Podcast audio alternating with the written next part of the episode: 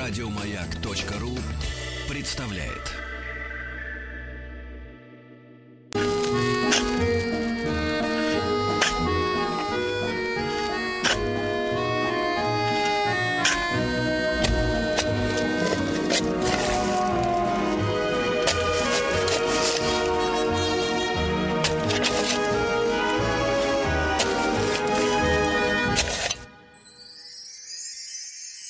Докопались. Друзья мои, автор этого ролика, наш Владислав, э, утверждает, что э, копают в хорошем смысле.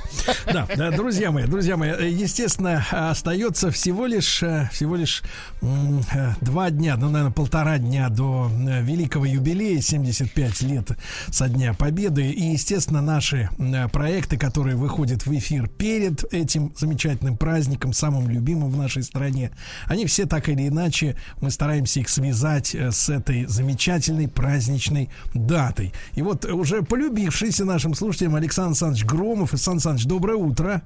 Да. Доброе утро. А, доктор технических наук, профессор Национального исследовательского технологического университета МИСИС. Вот мы э, несколько передач уже сделали о м, полезных ископаемых, о том, что можно добыть э, из земли. Э, сегодня э, решили поговорить э, о тех ресурсах, да, э, которыми, добычей которых занимались во время военных лет, потому что, естественно, друзья мои, все силы были брошены на победу э, для фронта, все для фронта, все для победы, а, э, собственно говоря, из чего делать э, снаряды, пушки, танки, естественно, для этого требуется стратегическое сырье, правильно? И вот мы сегодня, Сан Саныч, об этом, да, с вами поговорим. Вот. Да. Вот, вас с наступающим праздником. Да, да, спасибо, Сергей, вас тоже да, да, спасибо.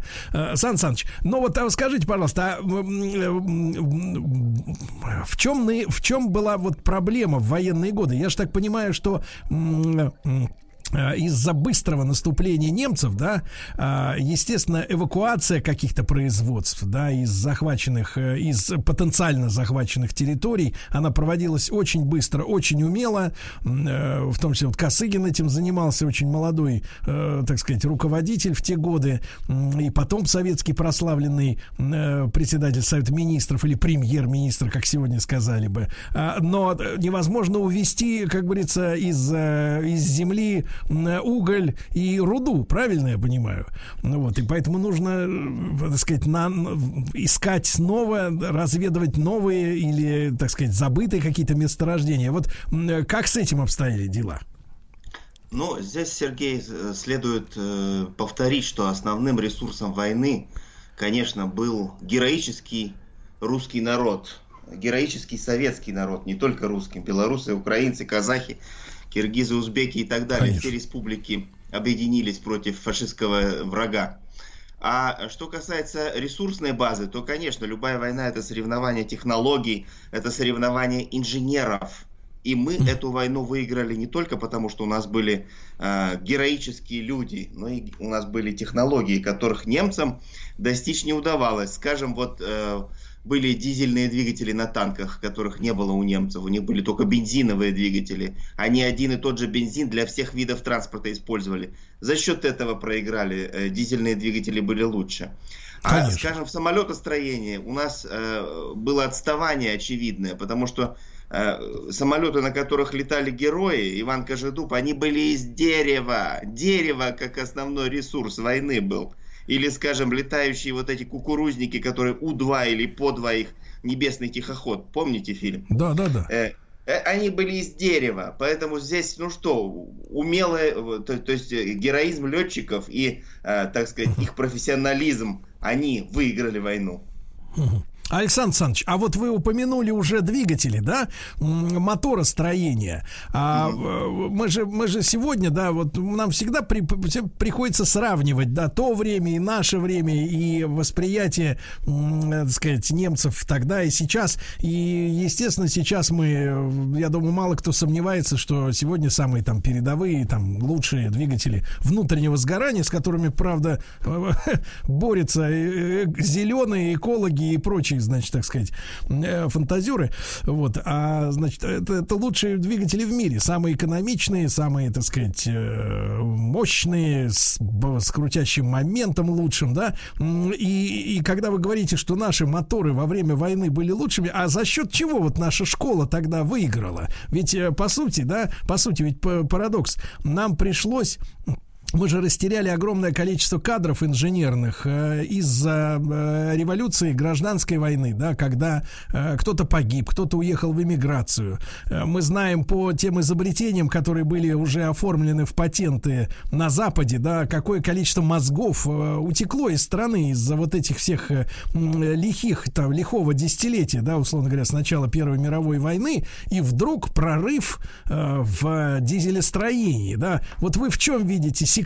Как вот удалось действительно за какие-то там 20 лет создать целую школу собственную инженерную, получается, да? Здесь секрет, я считаю, в особом устройстве русских мозгов. То есть русские мозги, они всегда проектируют очень надежные вещи, такие как автомат Калашникова, скажем, который стреляет в любой пустыне, песок там попадает, в воду бросают его, он все равно продолжает стрелять. И здесь было то же самое. То есть двигатели танковые, которые на Т-34 стояли, на танке Победы, э, вот э, э, они были э, с этим э, дизельные двигатели, там же нет зажигания, там от, вых, от э, компрессии зажигается смесь. Они, помните, выделяли много очень э, сажи. И, да, э, конечно. Помните из фильмов, да, танки пускают черную такую струю сажи. Это конечно. как раз э, характеристика дизельного двигателя. Но они были очень надежные и простые. И за счет этого позволяли, во-первых, в скорости выиграть. Танк был скоростной. Т-34 55 километров мог развивать скорость. В отличие от 20-30 там немецких танков. А во-вторых, выиграли э, в расстоянии. И качестве топлива. Не нужно такое качество топлива. Бензин э, качественный для дизельных двигателей. Ну и объемы несопоставимы по потреблению. Естественно, бензиновый мотор такой же мощности жрет раза в два больше, естественно. Совершенно верно. И по плотности несопоставимы, потому что э, бензин, он всегда плотнее, чем э, солярка, и поэтому здесь э, энергосодержание вроде бы у него должно быть больше. Но тем не менее мы, э, значит, э, считаю, что вот этот дизельный прорыв, это была особая статья тоже победы. Угу. А, Александр Александрович, а что касается вот э, э, добычи, да, э, так сказать, полезных ископаемых, в чем мы больше всего нуждались? Был ли у нас, как говорится, дефицит э, в какой-то степени? Потому что вот немцы, да, а, они, соответственно, испытывали тотальный дефицит, потому что у них, в принципе-то, э, э, ничего не было из полезных ископаемых. Ну, я имею в виду, в, в нефти у них не было, там, каких-то еще вещей. Вот, а в чем у нас были проблемы? Этот э, дефицита полезных ископаемых э, на территории Советского Союза не было никогда. И до сих пор, вы знаете, вот хотят э, очень на наши ресурсы, многие претендуют, так сказать, они и до сих пор не исчерпались еще. И в то, и в то время тоже были разведаны уже месторождения на Украине, там были и полиметаллы, и уголь был, и э, разведаны были месторождения нефтяные на юге. Почему в Сталинград-то стремился Гитлер? Mm-hmm да. чтобы нефть, э, так сказать, от нефти отрезать э, Россию. И э, этим всем мы пользовались. И к этим месторождениям, конечно, стремились фашистские захватчики. Угу. То есть вот э, та самая, условно говоря, линия АА, да, которую они прочертили у себя там на картах, там Архангельск, Астрахань, да, э, по, по, по которой они, э, значит, хотели нас разделить, э, вот, все связано, опять же, Сталинград, Сталинградской битвы, опять же, с войной за ресурсы, правильно, к которым стремился, стремились немцы, правильно? Совершенно верно. И э, об этом же Гитлер мечтал, чтобы захватить эти, чтобы эти ресурсы принадлежали немецкой нации, помогали немецкой нации утвердить свое мировое господство. Он же был, э, по сути дела, дьяволом или там каким-то наместником дьявола, я уж не знаю. Говорят, что он даже договор с дьяволом специальный какой-то подписал. И э, до 45 -го года как раз, когда его, так сказать, сила ослабла угу. когда он превратился назад в обычного человека. Но э, дело не в дьявольщине, а дело в том, что ресурсы – это всегда условие победы. Кто обладает ресурсами, тот обладает миром. И борьба за ресурсы, она и сейчас идет. Вот редкоземельные, скажем, металлы, тогда да. они были не нужны, а сейчас они в каждом телефоне. Они все в Китае сосредоточены. Поэтому Китай может диктовать цены. А тогда э, ресурсы э, диктовали мы, Россия, СССР. Э, они, мы имели самые большие ресурсы. И эти ресурсы нужны были Европе. Потому что выпускать столько танков, столько самолетов, столько машин, столько стали нужно, столько угля, это все было как раз в России. Почему? Он и не пошел в Англию, скажем. Англия была тоже интересным кусочком для него. Но там не было такой мощной ресурсной базы. Он это понимал, что ему нужна нефть, ему нужен уголь, ему нужны полиметаллические руды. И он, конечно же, искал их здесь. Да-да-да. Ну вот мы в наших исторических программах на маяке исследуем эту тему. Да, вот вчера у нас был большой разговор, посвященный предпосылкам как раз Второй мировой войны, которые уходят корнями не только в Первую мировую, но и вообще в сам, в сам факт создания Германии, да, как единого государства, э, там, к 1870 годам, да, э, и когда Германия уже появилась на карте как единое государство, они там ряд разрозненных земель, княжеств, каких-то, то, конечно, аппетиты проснулись у монстра, а вот как бы в мире э, многие вещи французы с англичанами уже друг с другом поделили, да, и встал вопрос о том, чтобы вот это так, так называемое жизненное пространство э, Германия расширяла за счет э, какой-то именно, именно не какой-то, а самой настоящей войны. А, Александр Александрович, а вы как вот, э, ну, как доктор технических наук, ну как взрослый человек, как понимаете, почему, почему Германия хотела именно силой захватить эти ресурсы? Ведь можно было бы, в принципе, торговать, правильно? Торговля – это мир, торговля – это взаимная, так сказать, польза, э, взаимный успех. Э, вот. Э, зачем был выбран именно варварский путь вот именно уничтожения войны? Почему нельзя было договориться, так сказать, да, а это... просто... Здесь как раз идея нацизма в этом заключается. Вот сейчас это подзабыли уже, что такое фашизм, что такое нацизм. А ведь лозунгом Гитлера это был немцы über alles, Deutschland über alles, значит, Германия превыше всего. И немцы считались как бы вот это арийцы, эти, этой расой богов, что ли, продолжателями расы богов. А расовая теория говорит, что раз мы боги, все остальные должны быть рабами. Здесь не, нельзя с ними торговать, их нужно только завоевывать. Вы вспомните слова э, Геббельса. Убивайте, убивайте и убивайте. За все ваши преступления отвечу лично я. То есть э, он, как они, да, сумасшедшие вот эти верхушка, сам Гитлер, дьявол, и его вот эти окружения, они давали индульгенцию как бы немецкому народу на убийство вот эти вот, на тотальную войну, что вы свои души очистите, убиваете врагов. Поэтому это был его единственный путь, путь войны. Иначе государство это немецкое просто не могло существовать, фашистское. То есть это системное, э, к, к огромному сожалению. Совершенно да? верно. Это была его э, как бы государственная политика, тотальная война. Потому что если бы он ее прекратил, то сразу же начинаются э, видны недостатки, да?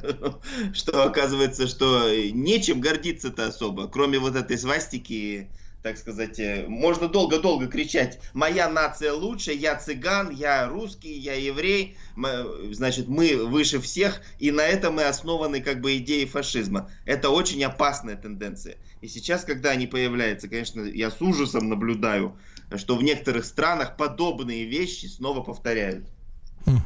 Александр Александрович Громов с нами на связи, доктор технических наук, профессор Национального исследовательского технологического университета э, МИСИС. Вот если говорить все-таки о ресурсах, да, Александр Александрович, я помню, не могу забыть вот примерно э, эти же весенние дни, э, лет 10 назад, может быть, это уже было, как-то меня пригласили в Беларусь, э, вот, я был в Беловежской пуще, значит, в гостях там у прекрасных людей, вот, и гулял по этим замечательным местам, красивая, красивая, замечательная природа в Беларуси, вообще, вообще замечательно и красиво, вот, не только вкусно вкусная экологичная колбаса.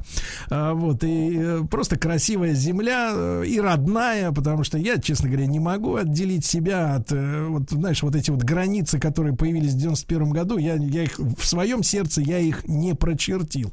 И э, рассказывали нам, естественно, у нас была экскурсия, нам рассказывали о том, как немцы, а, и я так понимаю, что это происходило, и, по-моему, и даже и в Первую мировую войну, и во Вторую, э, что они из Беловежской пущи э, вывозили даже землю эшелонами. То есть они вот этот вот чернозем, про, мне показывали ветку железнодорожную, да, по которой, значит, вот туда загоняли в по, поезда и экскаваторами, значит, снимали э, э, плодородную почву э, нашу э, и увозили к себе в Германию. То есть вот до такой степени хищническое отношение к, к любого вида ресурсов, да, то есть э, взять все, что можно только взять э, у противника. Вот просто варварски, самое вот без бесчеловечно, варварски, я уж не говорю о природе, да, вот оно, э, так сказать, вот, вот оно звериное лицо, в принципе, этого явления, правильно? Совершенно верно. Славяне, по их мнению, должны быть рабами. Они годятся только на то, чтобы обслуживать интересы Великой Германии. Поэтому убить славянина, отобрать у славянина все, что можно, и э, срыть землю матушку, там деревья рубили, вывозили полезные ископаемые, вывозили рабов – Сколько людей не вернулось? Это же из рабства немецкого. Миллионы людей не вернулись, которых увезли на арабские работы в Германию. Э, это было, так сказать, их вот национальной идеей того времени. Фашистской, дьявольской этой идеей. И они здесь не церемонились. Э, здесь, э, конечно, надо отдать должное сотрудникам тыла, работникам тыла, которые вот эти эвакуированные заводы, их в Сибирь эвакуировали в основном, Э, на Урал, и там они снова разворачивали, и, так сказать, производство нужно было в кратчайшие сроки развернуть. Они тоже ковали победу, потому что если бы эти остались заводы в руках немцев, то э, мы бы вряд ли смогли выиграть. Это была все-таки, я еще раз повторяю, уже война инженерной мысли. Если Первая мировая война, там она была все-таки, так сказать, на похожем оружии, да, там пушки, мортиры какие-то, винтовки примитивные, то Вторая война, вот эта мировая, она была войной инженеров. И э, инженерные разработки советские, они ковались в советском тылу. И здесь нужно еще раз ученым нашим э, отдать, сказать спасибо и, э, значит, сотрудникам тыла. Да, да, да, конечно. Я в этом смысле для меня это близкая такая, как вы вот вы, вы, вышел у нас разговор на эту тему, именно личная семейная история, потому что у меня мой дедушка, э, который впоследствии уже в 60-е годы получил Ленинскую премию за системы э, корабельные, ракетные, тоже военные. А в, так сказать, в 41 году он получил бронь не потому, что он не хотел идти в армию, в армию там на фронт, а он жил в Ленинграде, вот, а получил бронь потому что э, он был нужен для э, Пермского мотовилихинского завода, где создавались пушки, вот, где вот как раз такие инженеры и работали. Они вместе с моей бабушкой были эвакуированы. Тоже очень тяжелая э, жизнь, э, о которой они не, не любили говорить, но какие-то вещи проскальзывали, когда они рассказывали, что они э, гнилую мороженую картошку жарили на олифе. Вот, и, соответственно, да. эти этим там питались, и вот этот подвиг действительно, да, за который там у деда есть э, медали именно труженику тыла. И, конечно, конечно, с одной стороны, ты понимаешь, что э, там, находясь в тылу, человек не рисковал, как на передовой, э, не рисковал э, оказаться под бомбежкой, но, тем не менее, люди действительно работали на износ, и, и э, там ненормированный рабочий день, и то, что они сумели сделать, да, помочь армии, э, помочь стране действительно вооружиться так, что чтобы, э, так сказать, э, в, в противостоянии, помимо мужества, еще и быть вооруженными превосходящими средствами да, для ведения войны. Конечно, честь и хвала, и склоняю голову через, перед всеми тыловиками, да, которые э, честно работали да, на благо нашей общей победы. Мы сегодня с Александром Александровичем Громовым, доктором технических наук, о стратегических ресурсах военных лет говорим.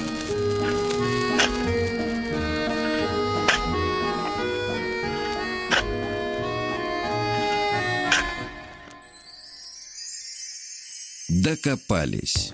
Друзья мои, итак, наш проект «Докопались» обо всем, о то, обо всем том, что можно а, добыть а, из недр. И сегодня мы а, говорим о ситуации во время Великой Отечественной войны. С нами на связи Александр Александрович Громов, доктор технических наук, профессор Национального исследовательского технологического университета МИСИС. Сан Саныч, ну вот о тех материалах, да, которые использовались во время войны, которые были нужны на фронте.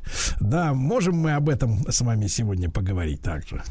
Да, конечно, Сергей. Вот, э, скажем, можно рассказать о а, об одном из оружий победы, которое тоже сковало победу советскому народу. Это «Катюша».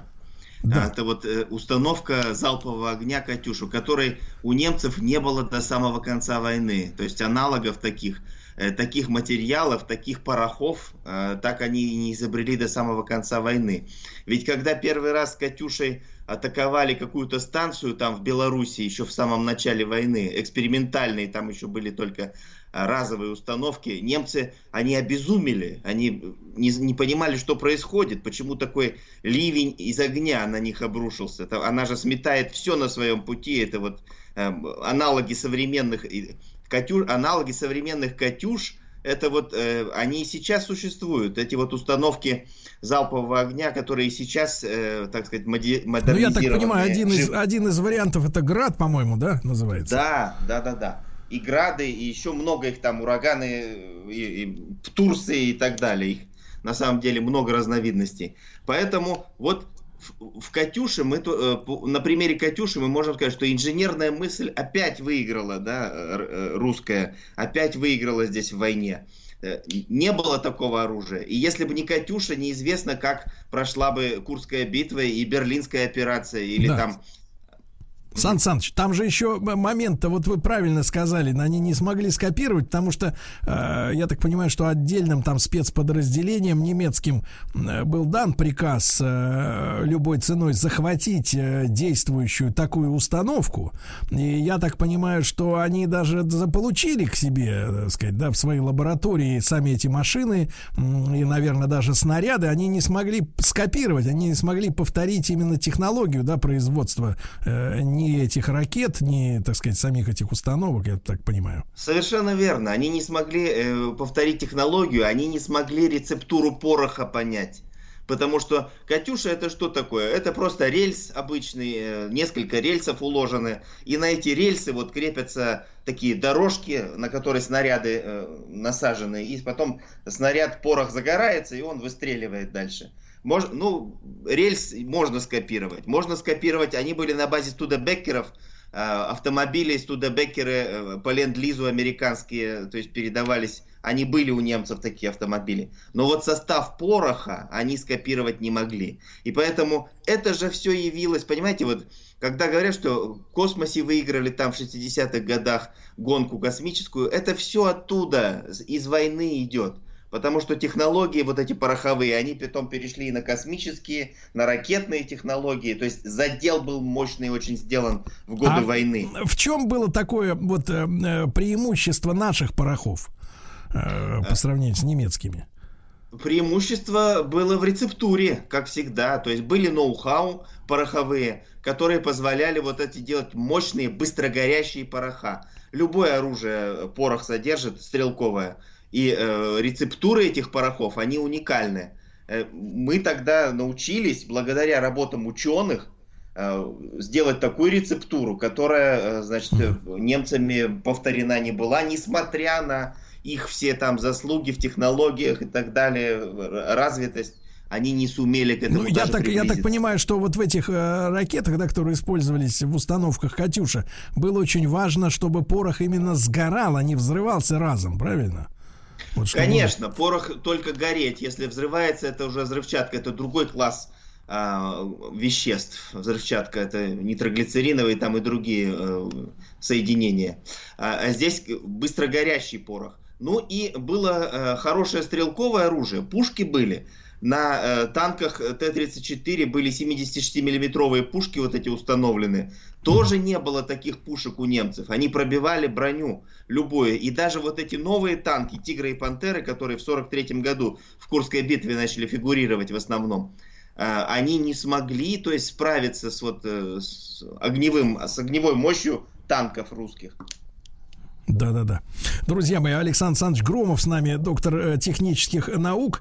Э, и э, вот, Сан Саныч, а что касается э, э, добычи именно полезных ископаемых, вот вы э, сегодня упомянули редкоземельные материалы, да? Я так понимаю, что в годы войны они еще своего применения не нашли да? Mm-hmm. Вот несколько слов, может быть, об этой, э, так сказать, потому что история, она ведь не знает периодов, да, она продолжается бесконечно. Вот, мне, честно говоря, очень жаль людей, которые говорят, что что-то там было до нас, это нам не интересно. Вот те, те люди, которые не понимают, не понимают, что будущее это э, пролегает красной нитью через нас э, из прошлого, да, они, в общем-то, обречены, обречены на лузерство, мне кажется. Надо всегда понимать, куда идет история, да, что, что происходило, что сейчас творится, иначе вот без этой неразрывной связи непонятно, что вообще происходит в мире. И вот несколько слов, может быть, об этих редкоземельных материалах, да. А, я так понимаю, что это очень важное э, средство для производства электроники, да, радиоэлектроники. В настоящее время да, но в годы войны еще редкоземов не было, только-только начинались, э, разведка начиналась. А, вот, э, понимаете, огромный пласт материалов, просто их такое было множество, металлы в частности. Вот я расскажу вам про одного ученого, который э, одного из основателей МИСИС, э, Ванюкова Владимира Андреевича, выпускника Томского политехнического университета 1906 да. года.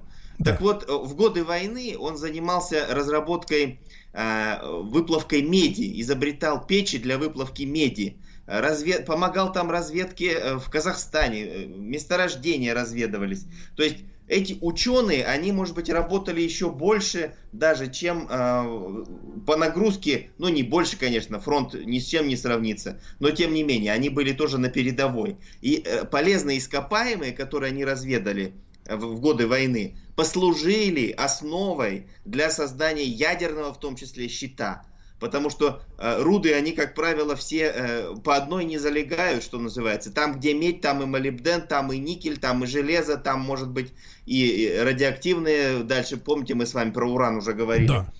Поэтому разведка шла очень интенсивно. Ну, конечно, где можно было. Это была в основном Сибирь, Урал и Казахстан. Вот, э, там, то есть, искали, э, чтобы в, в снарядах не только ведь железо применяется, там и другие металлы. И уголь нужен был. Кемеровский угольный бассейн. Э, тоже разведка, по сути дела, началась в годы войны. Самое крупное сейчас в России угольное месторождение. И нефтяные вот эти запасы, которые сейчас в Сибири, э, так сказать, подъедают, э, они же тоже тогда начали их разведывать. А почему? Потому что боялись, что немец Сталинград прорвется, да, и отрежет, то есть по линии вот этой вот АА, о которой вы говорили. Да-да-да. Сан Саныч, а вот, э, э, так сказать, э, сотрудник вашего университета, тогда института, да, Ванюков, да, вы сказали фамилию? Да, Владимир Вот, еще молодой ведь человек, получается, к началу войны ему 35 лет всего было. Э, вот. Не-не-не, он э, поступил в университет, он еще в прошлом веке. А. Учились долго. Он учился лет 6-7 в университете. То есть в 1900 году поступил, в 1906 а. году закончил университет. И да, ему уже там было, да, 40 э, лет, когда война началась.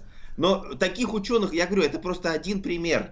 Вот. А сколько было разработчиков порохов, а сколько было разработчиков оружия, неизвестные, они неизвестные герои. Войну выиграли неизвестные герои. Конечно, мы знаем там Жукова, Кожедуба, там Гризодубову, летчиков великих. Или там Кошкина, который вот танк Т-34 изобрел и умер, кстати, до войны. Но сколько было неизвестных героев, ученых, которые сгинули, они ничего о себе не оставили, кроме своих изобретений, даже безымянных. Это тоже оружие победы было. Это, может быть, было самое главное оружие победы. Вот эти вот разработки – и э, то, что мы сейчас имеем, это все было, э, так сказать, военные и послевоенные годы придумано, разработано. Э, к сожалению, в, в новейший период это все прекратилось. А, Александр Александрович, а еще несколько слов все-таки хочу докопаться про редкоземельные да. металлы, да? да, вот э, элементы. А, почему такое название? Это имеется в виду, что в, в огромном количестве породы пустой содержатся вот эти микро, микро, так сказать, скопления вот нужных элементов, да? То есть... Нет, нет, это не содержание их в породе, это их содержание на земле. Ну, итри, галлий, вот такие элементы, да, или там э, бериллий, скажем, они называются редкоземельные, потому что их мало очень в земле содержится, и месторождения эти, они, ну, намного более намного реже встречаются, чем а, там месторождение железа, олова или чего-то, так сказать, распространенных каких-то. А вещей. без этих без этих редкоземельных э, элементов получается, что вот а, микроэлектроника она не может развиваться, нет никакой замены да, адекватной. Да, полупроводниковая техника, которая вот э, особенно в 60-е годы стала развиваться, и помните там премия была получена Нобелевская даже Жоресом Малферовым за создание полупроводниковых приборов русским. А, а, э, это э, как раз она сейчас определяется вся вот этими редкоземами, редкоземельными элементами. И их мало, содержание их в вашем телефоне, скажем, там может быть по массе 0,0, что называется, процента, но без них, к сожалению, полупроводники работать не будут. И поэтому, хоть и мал, золотник да дорог, и э, надо, то есть без редкоземов ну, современная промышленность невозможна. Ресурсные войны, которые сейчас вот начались, по сути дела, и в России тоже идет же некий передел ресурсных, так сказать, владений в России. Они тоже обусловлены, в частности, вот войной за вот эти редкоземельные, которые стоят очень дорого. Скажем, там один э, грамм, э, какой там, осмий, по-моему, самый дорогой металл, он что-то в тысячу, что-то, что-то в тысячу раз дороже золота, вот такая цена. В тысячу раз. В тысячу да. раз. Да. И, и, и, соответственно, получается, что распределение этих э, редкоземов, как вы говорите, по земному шару, да, в какой-то степени программирует э, геополитику и развитие будущего, правильно? То есть, э, Конечно. Сказать, их территориальная Кто принадлежность. ресурсами, тот может диктовать цену. А диктовать цену, знаете, сейчас... Э, это э, понятно. Так сказать, остаться без ресурсов это очень чревато. Можно, ну, как говорится, дрова всегда будут, да, лес вон руби и жги, а вот э, телефон ваш, если работать не будет, и компьютер, ну, жизнь будет немного более тоскливой. Да, с другой стороны, может больше, может больше книжек читать люди начнут, да, чем рожать, в телефоне, да? чем в телефоне сидеть. А э, Сан Саныч, я вас благодарю за нашу сегодняшнюю беседу. Вот, а Александр Саныч Громов, доктор технических наук, профессор Национального исследовательского технологического университета МИСИС. Мы, э, Сан Саныч, еще с вами встретимся в нашей в нашем проекте "Докопались", да, поговорим да, об отдельных, Сергей. об отдельных. Вас с наступающим праздником и всего самого доброго доброго. Спасибо. Еще больше подкастов на радиомаяк.ру